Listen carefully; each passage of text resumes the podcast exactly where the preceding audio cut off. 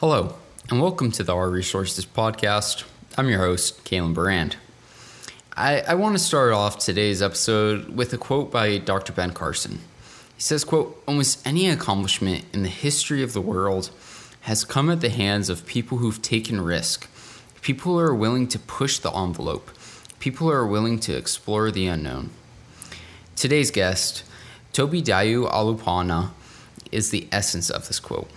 He's someone who knows how to take calculated risk, and he's someone who I would call an avid polymath, simply a fierce learner and a compassionate leader. Ultimately, there are few people who inspire me to the degree that Tobi does, and it's my absolute pleasure to be able to share his wisdom with you, the dear listener. And to be completely transparent, I had, I had trouble with this introduction. Tobi is someone who I admire greatly, and I do not know the words, nor do I believe that there are the correct words in the English language to describe him. Among many accomplishments, he founded the first African SME chapter, has pioneered Afrimine, which is a world leading network of young miners. He has a master's degree focused on decision making and is currently pursuing a PhD at the renowned University of Witwatersrand in Johannesburg. And as I mentioned, simply listing his accomplishments is not doing him justice.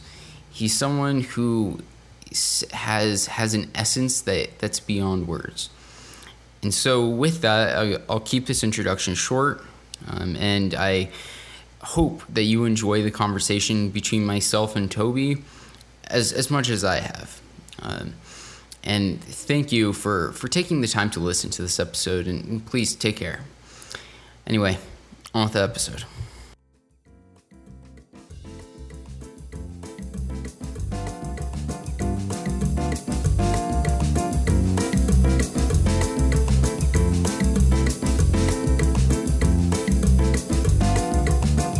Tobi Dayo-Olupona thank you for being on the R Resources podcast. Uh, so we're, we're very excited to have you here.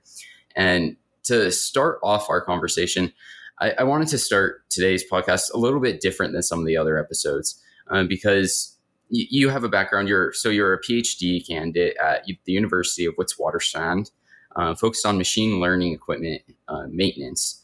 But your home's in Nigeria, and you have a really fascinating um, entrepreneurial background. And so I, I wanted to start off with your background in growing up in Nigeria and the mining uh, culture that you had there. And so can you just tell us a little bit about that? Um, firstly, I want to thank you, Kellen, for having me.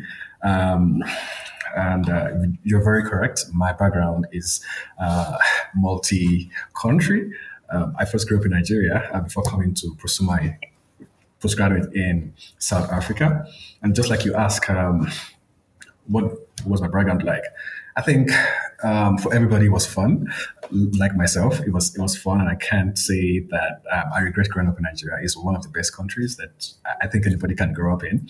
Um, uh, I don't know if you know too much about Nigeria, but or you have Nigerian friends. Let's uh, tell us about it. Tell us about it. One thing about Nigeria or Nigerians generally is that we are always confident in our background and we are always confident about whatever it is that we find ourselves doing. Um, so growing up, I grew up in a family of about three. Um, my dad and my mom were amazing people who inspired, inspired us to do more, to want more, and to pursue whatever it is that we fell in love with. Um, and that was how I started living generally. And when I told them that I wanted to pursue a career in mining, they were surprised because, uh, to the best of their knowledge, that is not a common field that you would expect um, somebody to pursue. My dad was a civil engineer. My mom um, is, is, currently a social worker.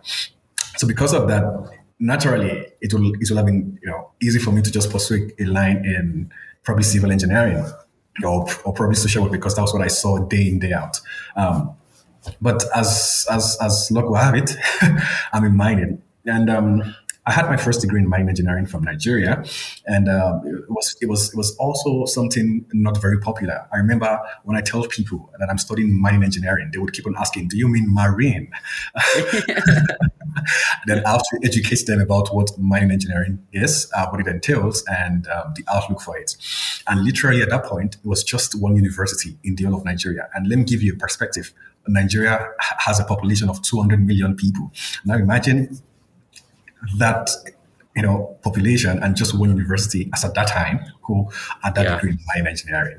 Yeah, So, yes, and, that and was- so sorry to don't mean to interrupt, but for for reference, you know, New York City has eight and a half million people, so two hundred million is quite substantial. Yes, but, but continue. So yeah, yeah, it, it is quite substantial, and for me, it was just born out of love. I, I remember um, when I was about to make that decision, um, I had I'd, I thought I would probably be an engineer, but finding the specific course for me was or the specific degree to pursue or major for me to pursue was where I had the challenge. So I I normally work with tables, so I had this ranking. Okay. Aeronautical engineer, then mechanical engineer, then computer engineer because I love computers and technology. Um, but but I know it just happened that I fell in love with mining.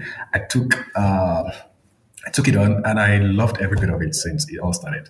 Um, but yeah, that was that was pretty much how I grew up in Nigeria and how I found myself in this space. Interesting. So so it's a recap. So didn't have a background in mining. Did you even know about mining when you grew up? Um, I remember in a previous conversation you said you, you grew up in a city, so it wasn't even out in the land. Yes, yes, it, it was in a city um, in the southwestern part of Nigeria. Um, the city was called it's currently called Akure in Ondo State, and um, no, I had no exposure to mining, so regarding to that, it was just out of love. So um, it, it's funny because I'd never seen a mining engineer like a, uh, I told people I'd never seen a mining engineer. I'd never been to a mine, um, you know, but I just felt like there's just love that I can't explain when I did um, read about mining. So I remember spending a number of hours in the in my high school library, and I'd go pick up the encyclopedia there, just specifically reading about mining and taking down notes. I remember some of the notes I took in my you know final year of high school. Um, we were only taught those courses in like my third year of university. So literally, it was just that love that I can't explain. Fascinating. No, that's that's really fascinating. Okay, so so you chose mining engineering, and I, and I want to ask, what were your parents' thoughts? I mean, did they even know mining engineering existed? Were they concerned, worried, scared? I think I think for every parent, they would always want the best for their kids or for their children. And I think that was also very synonymous with my parents too. Of course, my dad has been in the field of engineering, so he understands that there is there would always be prospects. Um, but the interesting thing is that when he talked he talked to me about it and I explained to me to him that I do have a big vision. I don't know how it's going to come to pass, but I do strongly believe that I'm supposed to be in this space. It gave me the leeway to, to pursue the because My mom too wasn't too sure about the possible outcome, but you know they just had this belief that uh, if their journey ended up being what it is or what it was at that point, uh, they, they were confident enough to know that mine too was going to be very uh, smooth. I, lo- I love this story. It, seems like it contrasts so much with what I'm used to hearing in terms of how students like to choose their their path going forward. I- love you said it's it's born out of love, and I can't I can't think of a better phrase to describe the the passion that you have for mining. Um, it's it's really wonderful. Um, so so you chose to go into mining engineering, and I just kind of want to continue with your background. So how how was that perceived during your undergraduate years? What what happens next? Yes, um, just you know, it was a very funny class. Um, you know, talking about what it was like when I got into uh, my first class. Um, according to how the educational structure works in Nigeria, your first year in engineering, you do general courses. Then later on, you get into specific classes that is related to your degree of pursuit. Um, when I got to relate with my classmates, a number of them, I got to realize that because of the lack of knowledge about mining, in a good number of them didn't want mine. They just found themselves there and Yeah, just taking it by the way. and for me, it was different. You know, I remember having, you know, saw my or seeing my name on the list of those that were admitted. I was excited and I was, you know, wanting something more and something exciting in, in, in the lectures. But having gone started the classes, I realized that this is not what I wanted. I'm not expecting um, or I'm not ex- I'm not seeing what I expected when it comes to mining. I wanted to be more exper- experiential. I wanted to be more practical. I wanted to see mines, but, but, unfortunately, it wasn't like that. So what I did was, in order to make um, it more visual for me and give me a perspective of what it was, I ended up looking for how I can create that in my mindset because I love my mind so much because it's creative. So mm-hmm. I went online to search about, and that was when internet started, you know, growing and becoming a team in Nigeria. And I would say I was privileged enough um, to have parents who also believed that technology was the way forward. So they, they got us a computer, they they got us internet, and I remember sitting in front of it and just searching and searching. a funny story, just uh, divergence. I realized that for a number of classes, I would sleep in class. And apologies for to my lecturers back in those days.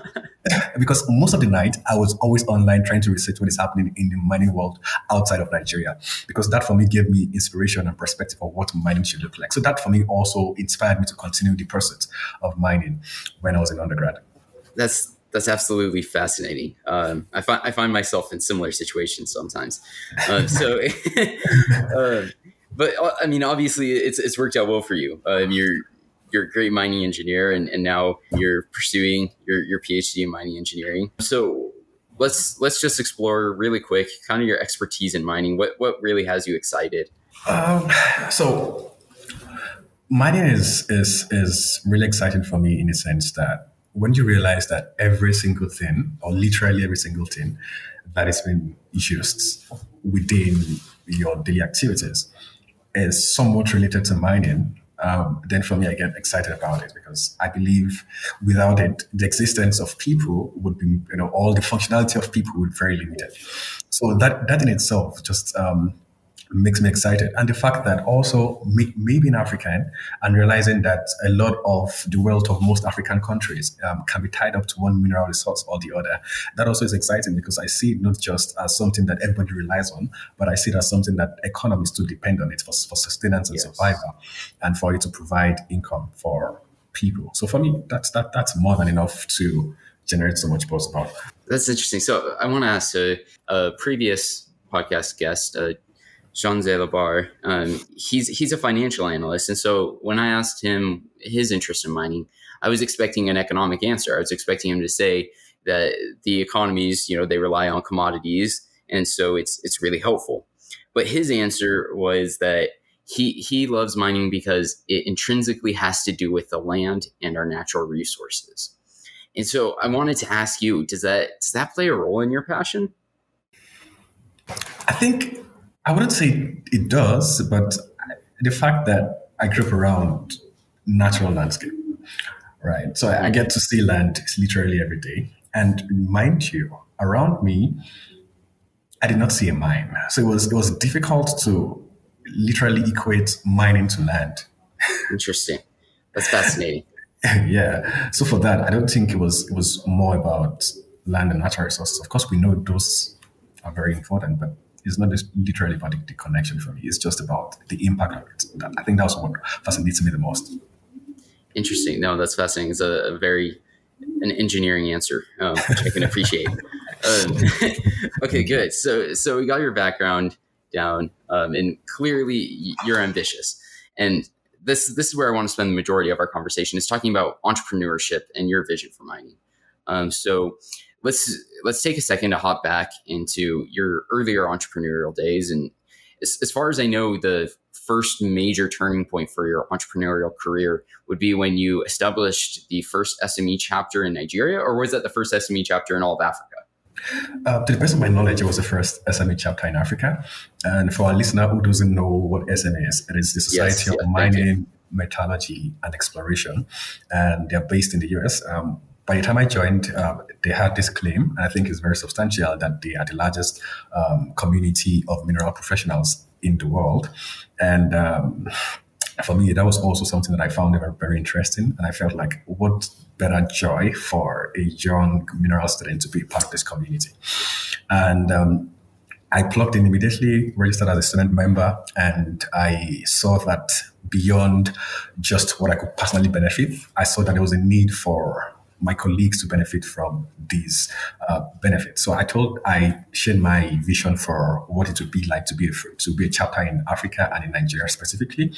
And I reached out to the organization, sharing with them, and they were so happy to assist and also inaugurate the chapter. And that was, um, if I can recall clearly, should be about close to 10 years now. And I'm happy to say that it's still existent and the current team of leaders are doing even way beyond what I could have imagined when it was created.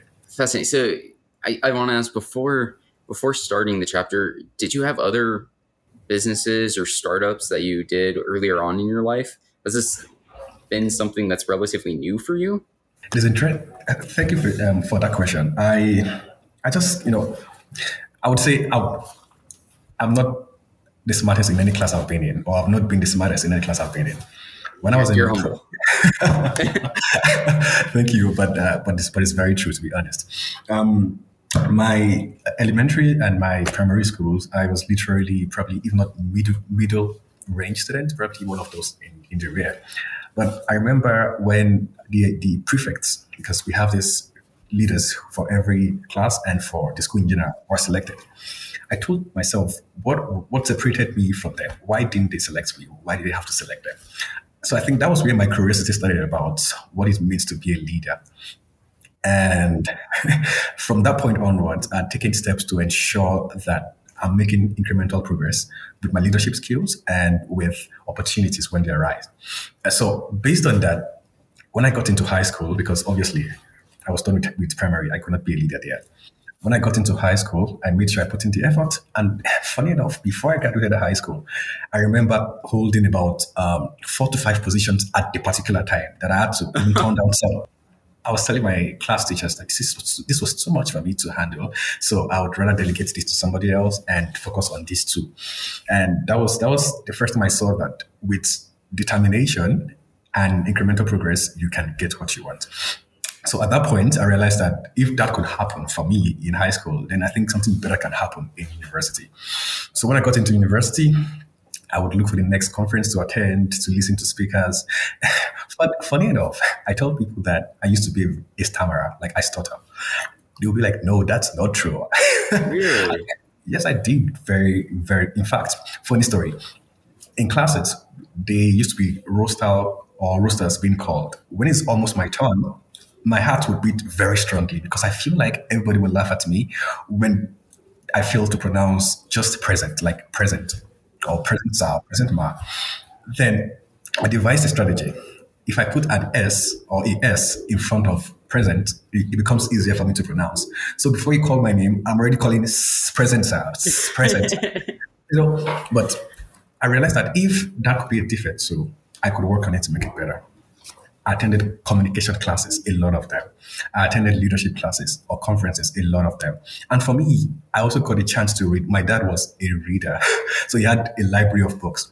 So I remember the first book he gave me to read was the story of um, this American surgeon who separated the first Siamese twins, or who was leading the doctors to separate the first Siamese twins. Um, Ben Carson, Dr. Ben Carson at that time. I think I was about age 10 at that point. When I read that book, I was so inspired. And I told myself, I need to be great. So, so by the time I got to university, it was a whole different ballgame. We got introduced to how people set up organizations, companies that has become um, impactful to people. So for me, that was literally how it started. I remember also joining this organization within the school called um, SIFE, Students in Free Enterprise.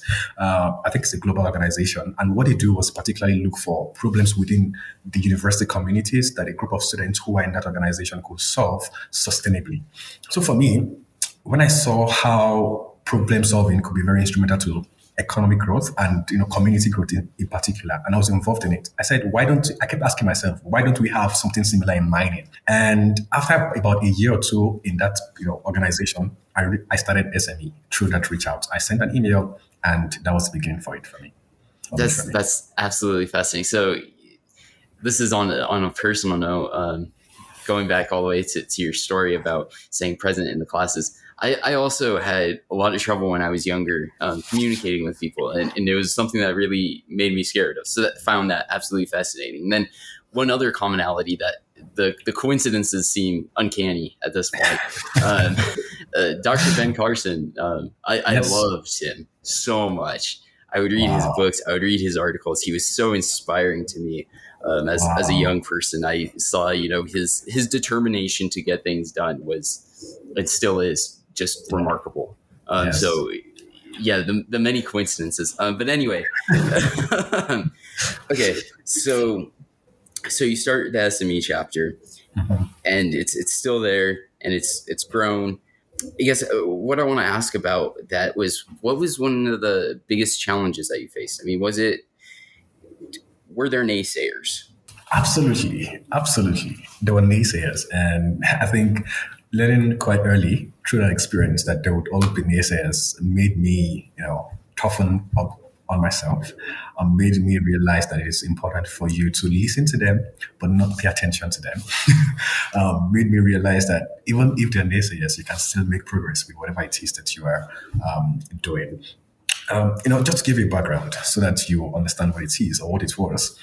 Um, I failed to mention when I was explaining my background in Nigeria in particular that Nigeria is well known for their oil and um, the exports and the sales of their oil. Nigeria is currently in the OPEC you know, co- community, so they are those that decide the price and the supply quantity of oil um, across the world. Um, but uh, so because of that, most people were just wanting a career in the oil industry as at that time when I was in undergrads. So most of them, if they couldn't see an immediate effect of whatever it is that you that you were trying to propose to them, it was difficult for them to to accept it. Even if they accept it, they were not going to be as active as it was, you know, as as I would expect them to be.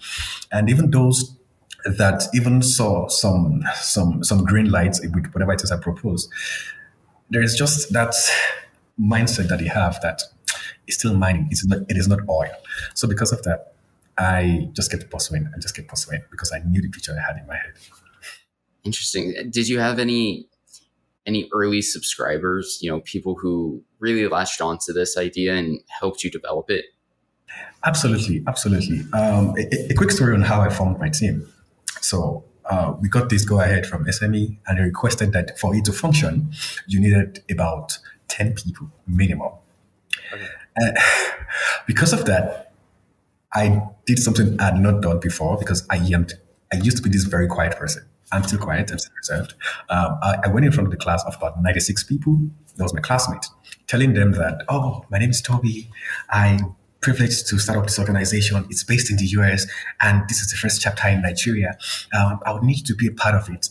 Are you interested? You know, please indicate. I did that a number of times. I realized that that wasn't working. I think at most I got about three people who were from my set out of 96 people who were studying mining engineering. So I, I, wanted to see how big the class was, but not everybody could see the picture. And after I realized that that wasn't working, I went back to my drawing table and I was like, okay, how can we make this work? Knew that I was going to graduate in about two years or three years' time. So I thought, okay, how about if I work with the younger students, those who are a level or a year or two younger? Number one, uh-huh. it's going to be easier for me to convince them because they believe I'm superior and I know what I'm saying. number two, it's going to be beautiful for the sustainability of the organization. And number three, um, if they see me work, they can pick up some things that I have done or pick up some traits that they can also take, you know, improve and develop. So for me, I went to the levels or the years behind me. That was like two or three levels. And I picked one or two people from each of them. And I shared the idea with them, shared the vision with them. And it was just amazing how they embraced it entirely. Incidentally, there was somebody, and that was one lesson I learned about having a dream. There is somebody outside there that would always believe in what you're doing maybe because they've done their own research and they were just looking for somebody to kickstart it and be a, an ardent follower. So that was the experience for me. They, they came in in less than three months. We got the 10 people sorted and we started the organization. Wow. Wow. That's, that's absolutely amazing. I, I love, I love hearing your perseverance and it's always tied up with that strong analytical sense of, of really thinking through your decisions, um, which I, I, absolutely love um, and admire. Thank you very much. Yeah. Uh, so next, I I want to talk about that more and talk about how you think about all of your your entrepreneurial pursuits. But before that, just just to add on to your experiences, I want to talk about Afrimine. Um, so, can you just give us a, a background, a summary of, of and, and what you're doing? So I tell people that Afrimine is a community of young mineral professionals um, particularly in Africa, um, our goal is to build a community of people who love mining or mineral related careers and have a community of people, particularly for those who are young, because we know that there is going to be a surge for minerals in the next couple of years. And if we get together at this very young age, by the time in the next 10 to 20 years, we would most likely be at the helm of decision making in the mining industry. And not even in the mining industry. I, have had friends who currently left mining to work in banks. So across several industries in Africa and even beyond. If we become a community now, by that time, it will be easier to push agendas. It will be easier to um, lobby for things that need to be lobbied for, particularly for the industry and particularly for the good of the common man. So we are, like I said, a community who focuses on three major binding pillars. The first is tribe building, like I said, building community. The second is mind shifting. And what we do with mind shifting is we are trying to improve the, the perception of people um, about mining. And the third thing that we center all our activities around is bridge building. So we know that some of us are digital natives. We grew up with technologies, uh, but people, some people who are older than ourselves were probably not super in tune with technology, but they have amazing experiences and knowledge. But and I know that there would always be a need for them to transfer that knowledge to us, and we can, as much as possible, digitize that knowledge or solve the mining challenges that, we currently have through technology. So based on these three binding pillars, we set out activities around them to ensure that we do this um, sustainably. And that's what we do in Afrimine. Interesting. Uh, so on those three pillars, I, I want to ask, were there specific experiences or where did you derive those three pillars? Okay. Um, I mentioned to you how I went on the internet, you know, many years ago, reading and learning about mining.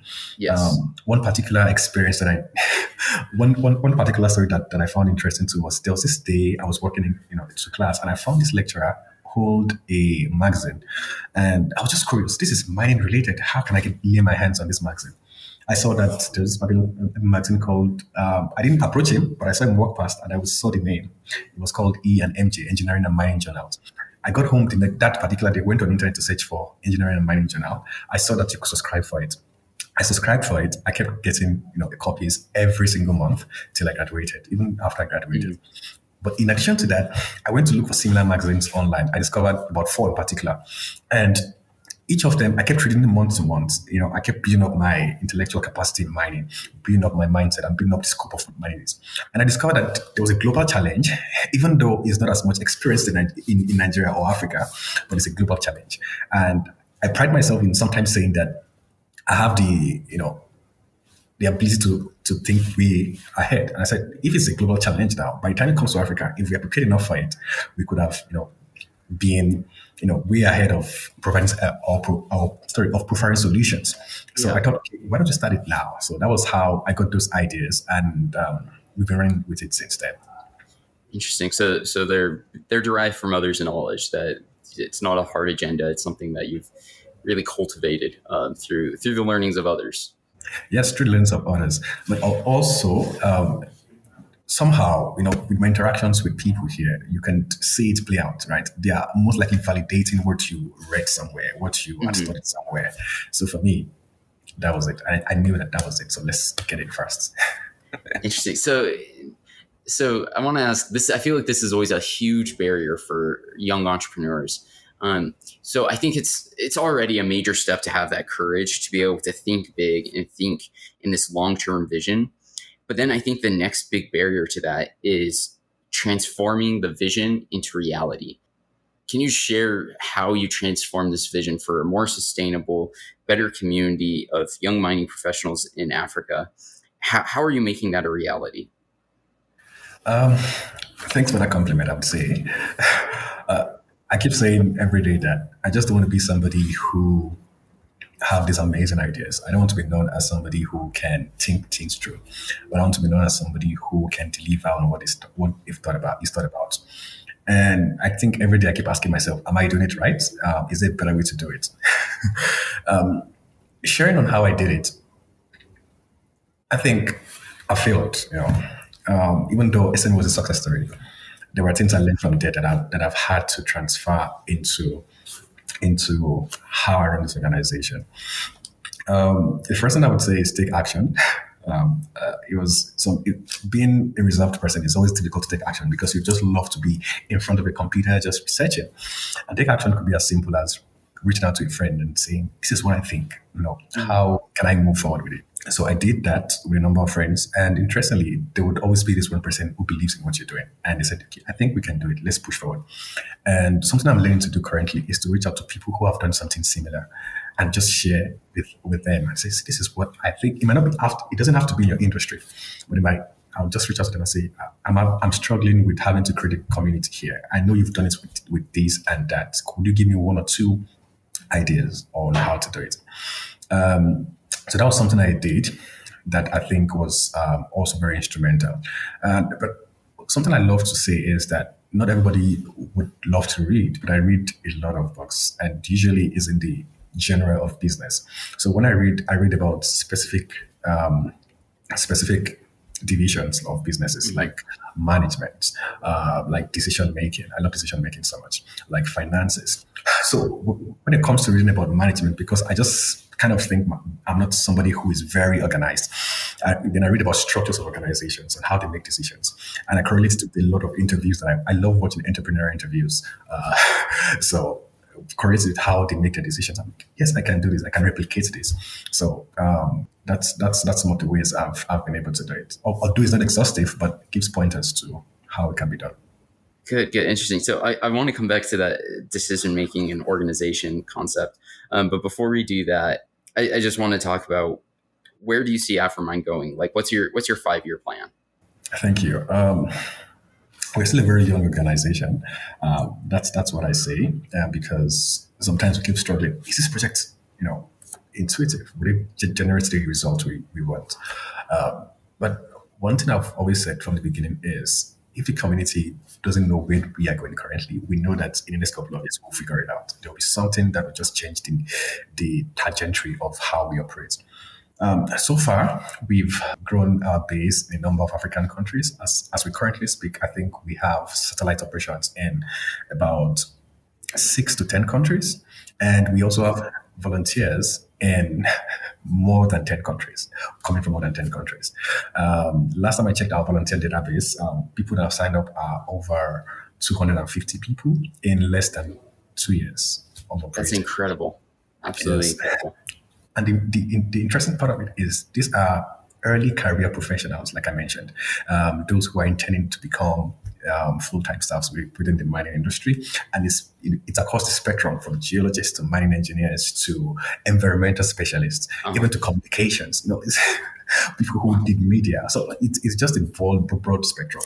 So as much as possible, we're trying to engage them to see how they can just believe in the vision some more, and also see the broader perspective of the whole mining value chain and how we can grow together. So in the next ten years, we hope to be one of the premier professional organizations within uh, mining and not specifically for mineral professionals only or engineers or metallurgists or geologists. Even if all you do is just admin and you see that you can be part of mining, if all you do is publicity and marketing and you feel like based on your interactions with us, you, you see yourself in that space, you know, just just like I was speaking to you before the the conversation started, this recording started about your first speaker who had a very broad background but chose mining as something that gave a purpose.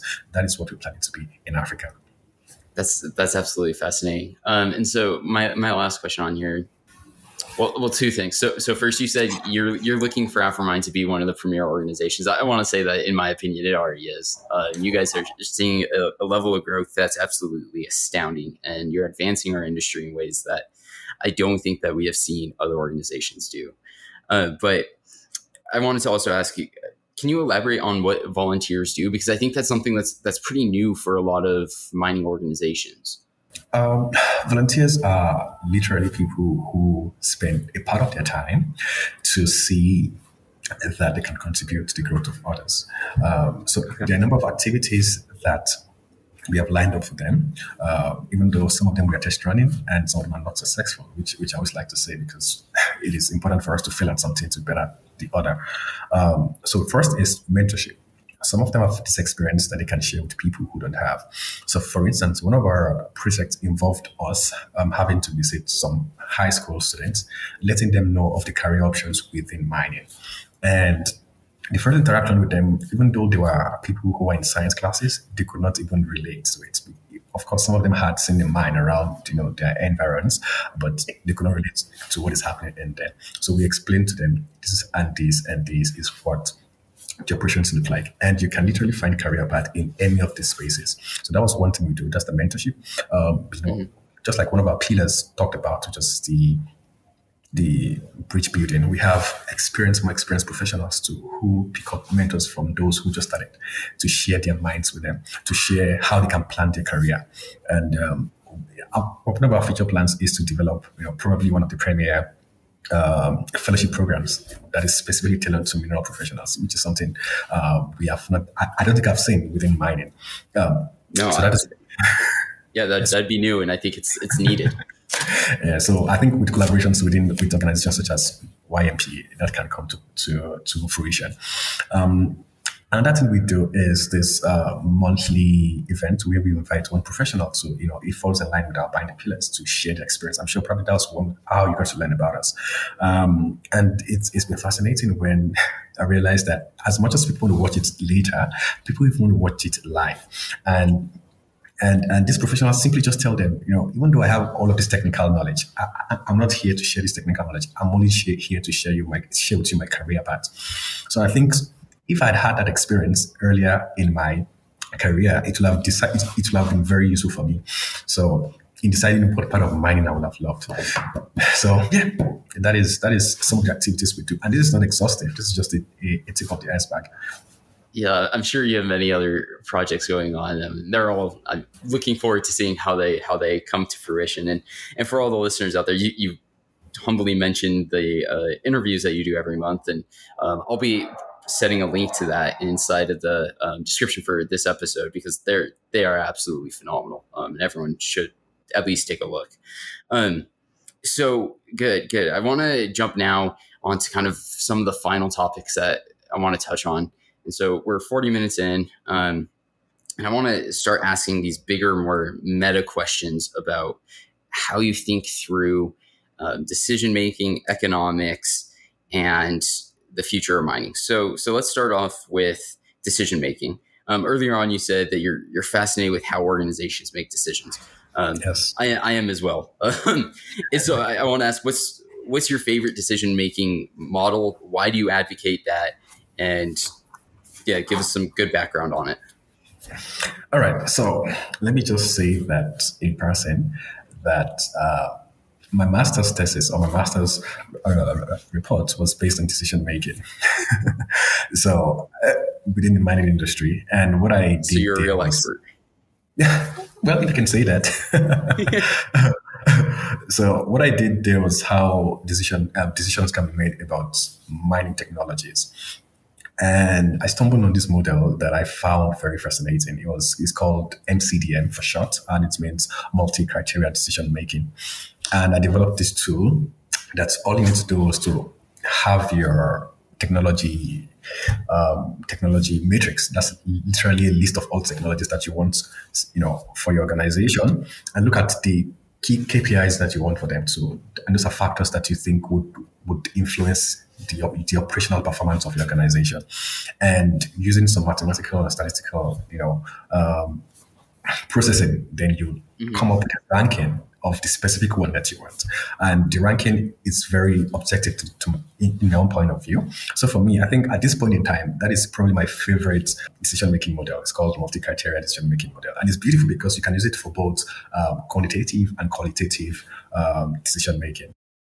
Thinking back to what you were talking about earlier really ties in uh, with, you know, ranking your your key performance indicators, your KPIs on your universities all the way back, and now writing a thesis on it. Um, so I do though. I want to ask more about this um, because it's something it's new for me, and I'm, I'm pretty fascinated by it.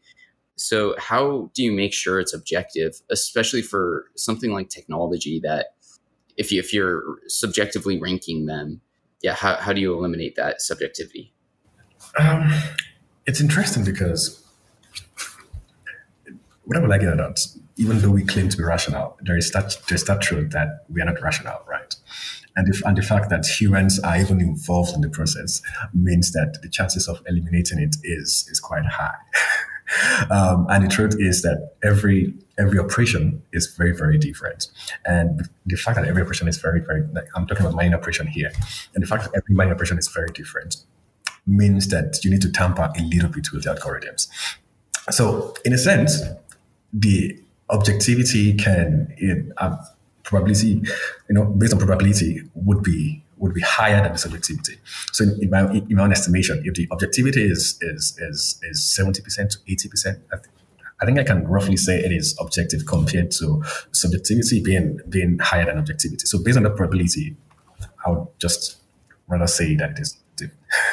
Uh, okay, I see, I see, what you're saying. So, you're, so you're shooting for a metric in terms of your objectivity. Okay, mm-hmm.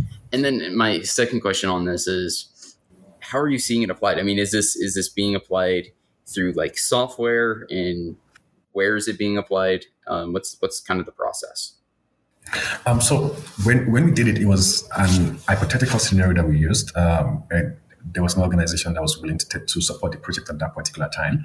Um, in fact, it was published. It was published in one of this general resource policy. I don't know if you know about it. Oh, that's a um, great journal. Yes, thank you.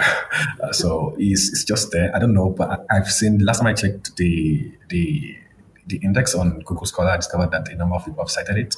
Probably they've used it in some of their their, their studies. Uh, I'm not sure, uh, but just the knowledge is outside there. And uh, if you need help, you can always reach out to me, and I can put you through on how to apply it. Awesome. Well, I'll, I'll make sure to also put a link to that in the description because I, I know I have a new a new paper to have on my reading list. Uh, yeah. So cool. Then my my last question on this is: Do you apply that same type of um, matching, kind of matching your technologies, matching your strategies to KPIs? Is that the same type of decision making that you use for within your organizations? Um, at this particular point, no. Um, you know, as just funny enough, just before this podcast, I was reading an article from from um, the MIT Sloan School of Management in one of their uh, magazines, and I was I was learning, you know, how how decision making is important and how it can be used, be used made based on data and used uh, made based on intuition. And I realized that because we are still a very young organization, every critical step we are making, it is is, is usually based on intuition. I feel this is where the direction we should go. But as soon as you know we get people, in our case, uh, volunteers and listeners who or people who want to learn about mining in, then we begin to build these data points, we begin to build these databases, and based on their response to how we you know use intuition to to produce um, programs and how they interact with those programs, we can I use that data point to strategically look at mathematical, statistical probability, use probability to get you know their response and make our, our decisions based on that. But at this particular point, because we are new, all our ideas are usually intuition based rather than database. I've never heard anyone explain that process, but that that makes complete sense to me. And it was something else I wanted to ask you was that you're obviously technically inclined, um, and when you're in this startup phase, there are a lot of intuition based decisions and I, I, know for me personally, I'm always wanting to do research, trying to put some type of data behind my intuitions. Is that something that, that you also feel, or how do you balance the the want to do something technical with the trust of intuition? I think I think it's it's very it's very very true. Um, I remember when I was I was you know when we were designing those three binding pillars, for instance, um, when I was having the conversation with uh, our set of leaders, and we were discussing about how what was important and what was needed, you know, within the mining industry. I realized that we we kept saying um, there was a need for for you know there's sorry there's this gap between those who are getting into the industry and those who doesn't want to pursue the degree anymore. It's like how can we substantiate that? You know, some people suggested it, and what I immediately did was I went online to do some research. I realized that it was not really affecting us in Africa, but it was affecting a number of non-African countries. And I felt like if we position ourselves as an organization, we could supply talent, if possible, to other countries who wants talent. So yes, the intuition came during the conversation that um, let's arrange activities around this, but we need to, to substantiate that and went looking for data. So I think it's important to substantiate when there is data. And just like one of your last speakers said in, in, in um, you know, in on the podcast, he said it is if nobody validates your data outside, then it is not existent. Like just ensure that you are ending that project from the very start. Oh yes, yeah. that was so, uh, Jody Van on episode one. Yeah. Yes, yes. But, but but I have a question though. So if everybody was is waiting for validation, who would take the first step? Yes, that's that's uh, that's a really good question. That's something I think about a lot. Um, yeah. And that's that's one of the things I think about in terms of a of a startup. Is it always feels like you're trying to take that first step, and everyone's trying mm-hmm. to ask you, what what's your evidence for this? What works? Mm-hmm um, mm-hmm. And so I guess my answer to that, and that's a great question, is that it takes the courageous entrepreneur. It takes an yeah. entrepreneur like yourself to be able to go and say, this, this seems right. We have enough information to make an inference and mm. let's experiment. Mm. Mm. True, true. I, I, do agree with you. Uh, and the beauty of it about it all is that if you fail, you pack up and um, move on to the next activity. You know, you learn from the experience. Words of wisdom. Okay. okay, I can't. Oh, go ahead. Go ahead. Yeah, um, you know, funny enough that we're talking about entrepreneurship and also decision making. I don't know if I mentioned earlier that within mining, my favorite courses, uh, my, my favorite course actually is mineral economics. Dude, I was just going to jump there. yeah, um, you know, it's incidentally during my final year of undergrad, um, there was this lecturer came in talked about mineral economics, just the you know overline overview of of mineral economics. I was like, that is interesting. How, so there's a part of mining that has to do with finances and everything. Then when I got into masters, I, I ensured that that was going to be my specialization during masters. So when I got deep uh, deep dive into it, I realized that there was this part of it that had to do with mineral marketing, beneficiation economics, um, you know, mineral economics in itself. And I was like, oh, wow, this so mine is not about extraction only. It's not about finding these minerals. There's also a business side of it. I, I, immediately loved it. And my most fascinating part is the mineral marketing. I was like, oh, really? So there's a marketing division in mining, just like we have marketing for a corporate company. What do they do? I learned that you they would go source for contracts for the you know amounts and um, the number of of concentrate that they need from their mines, the product quality, and I was like, oh wow! So for me, I just, when I learned about it and how they do their forecast and planning based on data and forecasted growth of countries and economies, not just communities, I was like, this is this has to be the best industry in the world. oh, that's great. Yeah, and that's a that's a perfect segue to the very last topic I wanted to discuss with you, which is economics. And I think that there's a lot of talk, um, particularly within Africa, about how how mining and how commodities will be used within Africa. And so I wanted to I wanted to get your take on that. Do you see that a lot of African materials that are being produced are going to start being self-invested? Um, and then a second part of that is what do you see the role being between international mining organizations, you know, uh, expats, and the internal organizations that are starting to thrive and develop the African mining industry? Okay. Um, if I heard you clearly, you said the first one has to do with um, self investment, right? Yes, yes. So sorry, yeah, I should have separated this. So the first question being, what are your thoughts on kind of the economic growth of Africa in terms of the commodities it will need? Okay. Um, I think we've, we've, we've always had minerals in Africa. And um, I think one of the things that we have not had is literally, you know, proper management of it to for the economic growth of Africa. Um, that or proper management of the resources that, that comes from the sales of it.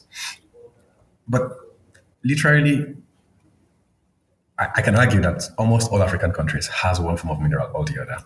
If they don't have the mineral, they are either financing the mineral. Take for instance, um, I've not heard of any mineral from Mauritius, uh, but it's an amazing um, financial district in Africa. Um, in, Nigeria, in, in Nigeria, we, according to some, you know, organizations, we have about 40 something minerals, although not everything has been proven to be economically viable for, you know, extraction. Um, the my last read about from one of their roadmaps in Nigeria is that they have seven critical minerals.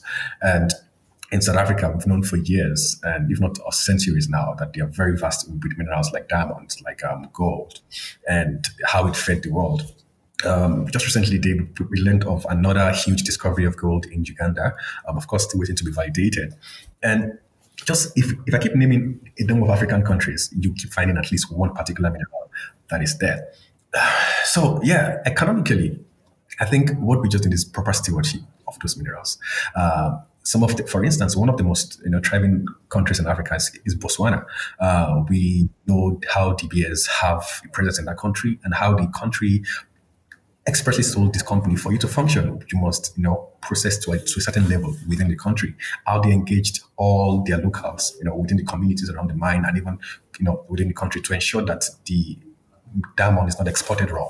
It has to be processed. So people are gathering and learning new skills. The economic um, the economic well-being of you know citizens are improved. In fact, at last I heard, their their currency is one of the strongest in Africa. So, if, if we have that proper stewardship, there would always be something that you know beneficial for the people and the populace. Same thing, same thing with, with, with South Africa. So I can go on and on about that. Let's. I like that. Um, so then, my my second question on that is: Do you have any strong opinions related to how historically at least, there has been a lot of what some may call like exploitation in terms of, of where profits are made versus where the resources exist. Um, and do you see that changing in the future, or is this an issue that you're concerned about? It is. It is. Um, I always don't like to comment on on, on things I don't have control about. uh, but um, one thing I've learned is that back in those days, or when probably those things happened, people were less knowledgeable about how best to steward whatever it is, particularly Africans. Uh, I might be wrong. Please, please, please don't take my word for it. Um, so, what we wanted was, you know, income for sustenance, and yeah. we got income from sustenance. We could not, you know, see, uh, or a number of us could not see beyond just that sustenance. You know, it just take me back to the Abraham Maslow's um, hierarchy of needs, right? As it's only after you're, you know, you know, being able to provide those basic needs for yourself, then you begin to think about how can I get better things for the community and you know for the people around me. So I think as we currently stand, Africa or the number of Africans I've interacted with and been able to be around, I've realized that there's a better way for us to do things. And that's why we do hear about conversations around, okay, let's add more benefits, beneficiation in mining within this, con- within this continent without having to to ship it abroad, even though we have been told that um, the economics are not good. You know, uh, let us try and let us fail at it. If we fail, then we know that it's really not good, rather than us being told that that is how you we are, we are supposed to do it. So yeah. Um, that's my opinion about it. I think it's going to change, and it's changing. And also, you asked about um, um, I think something about expats when you asked those questions together. Uh, yeah. So, so my point there, it was going back to the second question I was just asking you, which was kind of you know, with with the history of mining companies, there are a lot of times where on a more operational level, where you're bringing in expats from Australia, Canada, the U.S., the U.K., wherever, um, and bringing them in to run an operation. And you know, there's there's companies like Barrick who take a, a strong stance on this. Um, and so, do you have any strong feelings about how that plays into the the mining culture and the organizational structure within Africa? Yes, I think I think at the initial stages it's always like that. And based on my experience too with, with operations in, in, in Africa, I've come to learn that when it's starting new, we don't have the expertise. We there's no way a mine starts in a small community, let's say in in Bauchi State, Nigeria, where you get 40 years old, you know, geologists come in and do things there. No, let's bring them in. Let's tutor and nurture people around the community. And once these people are mature enough to manage the things themselves, they will take a hold of it and manage it properly. And I think that is how South Africa started. You know, I, I, I used to be a habit listener of, of um, Digging Deep podcast by Rob. Yes, and and you know, guest after guest, you realize that most of the people invited at the early stages of this podcast were professionals who schooled in the UK. Um, Camborne School of Mine, who schooled in, in probably in the US or in Australia. But when they were done, they came to Africa to work they came to South Africa specifically because that was where was thriving at that particular time. And most of them after a couple of years, um, a number of them remained, but most of them went back. As we stand today, the professionals in South Africa are qualified to work anywhere. In fact, one of our guests in one of our programs, who has turned on to be a, a very good friend of mine, works in Australia. And she keeps saying that most of the professionals in Australia are from Africa. You find them from Ghana, you find them from South Africa, you find them from uh, Burkina Faso, being you know um, uh, you know being expected in Australia currently, and and the same thing too. I have a friend who works who, who is from who, who is from Ghana, works in Burkina Faso, who's, who's from Ghana, works in Liberia. So because they've been able to develop that expertise from those who came into tutor and nurture them, they've gained that much experience that could be shared within other African countries and even beyond. Wow, that's that's fascinating. Yeah, I think slightly different context, but I know here um, in the Southwest, we have a lot of transfer between the Latin American countries and, and the U.S. Um, so I find that fascinating. I wonder if it's just a, a function of people who are interested in mining that they like to travel and find new places. Um, that's that's absolutely fascinating.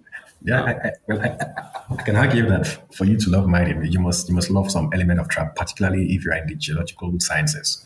Yes. okay. Um, well, good. We've we've covered a lot, and it's it's been an absolute pleasure. Uh, but uh, and I want to be very courteous of, of your time. And so, okay. my last question for you is for all the listeners out there, what what would be the few couple tangible actions that you would like to share with them um, in terms of, of, building a better mining industry, becoming a better leader, manager, decision maker, you name it. What would you recommend? I don't know if it's an African proverb, but it's one proverb that I love so much. It said, it says, if you want to travel far, go with people. But if you want to travel fast, go alone. Um, there is that misconception, I think, of how people can set you back when you um, want to pursue an amazing, you know, vision or amazing goal or personal goal. In, in fact, um, but based on my experience, um, I think it is. And by the way, I have very few years of experience, not not not, not a lot, but I can see that it might be very slow at the beginning but when it comes to um, a prospective future, particularly one where you want to outlast yourself, it is very important to go to people who believe in what you're doing. And, and it might have to do, do with a lot of tutoring and a lot of nurturing, but in the end, it will always pay off. That's something I've, I've come to learn. I can't think of a better way to, to end the podcast there. Uh, well, Tobi, it's, it's been an absolute pleasure. And you know, we're, we're going to stay in touch and I'm, I'm very excited to see how everything arises with Afrimine and your PhD dissertation. I can't wait to read it. Um, but it's, it's been an absolute pleasure. Thank you for sharing your wisdom, your, your background with, with me and, and all of our guests. Thank you, Helen. Um, I, I, think it's been a, an absolute pleasure of mine to be here too. Um, I just hope that I was able to deliver as promised, and um, I hope somebody can learn one or two from my experience too. But most importantly, you can always come and work with us at Afrimine and also come and share your experience with us. We would totally we would love to have you wherever you're listening listening to us from. So, Ken, thank you once again. And yes, my, my, my dissertation and you would always be abreast of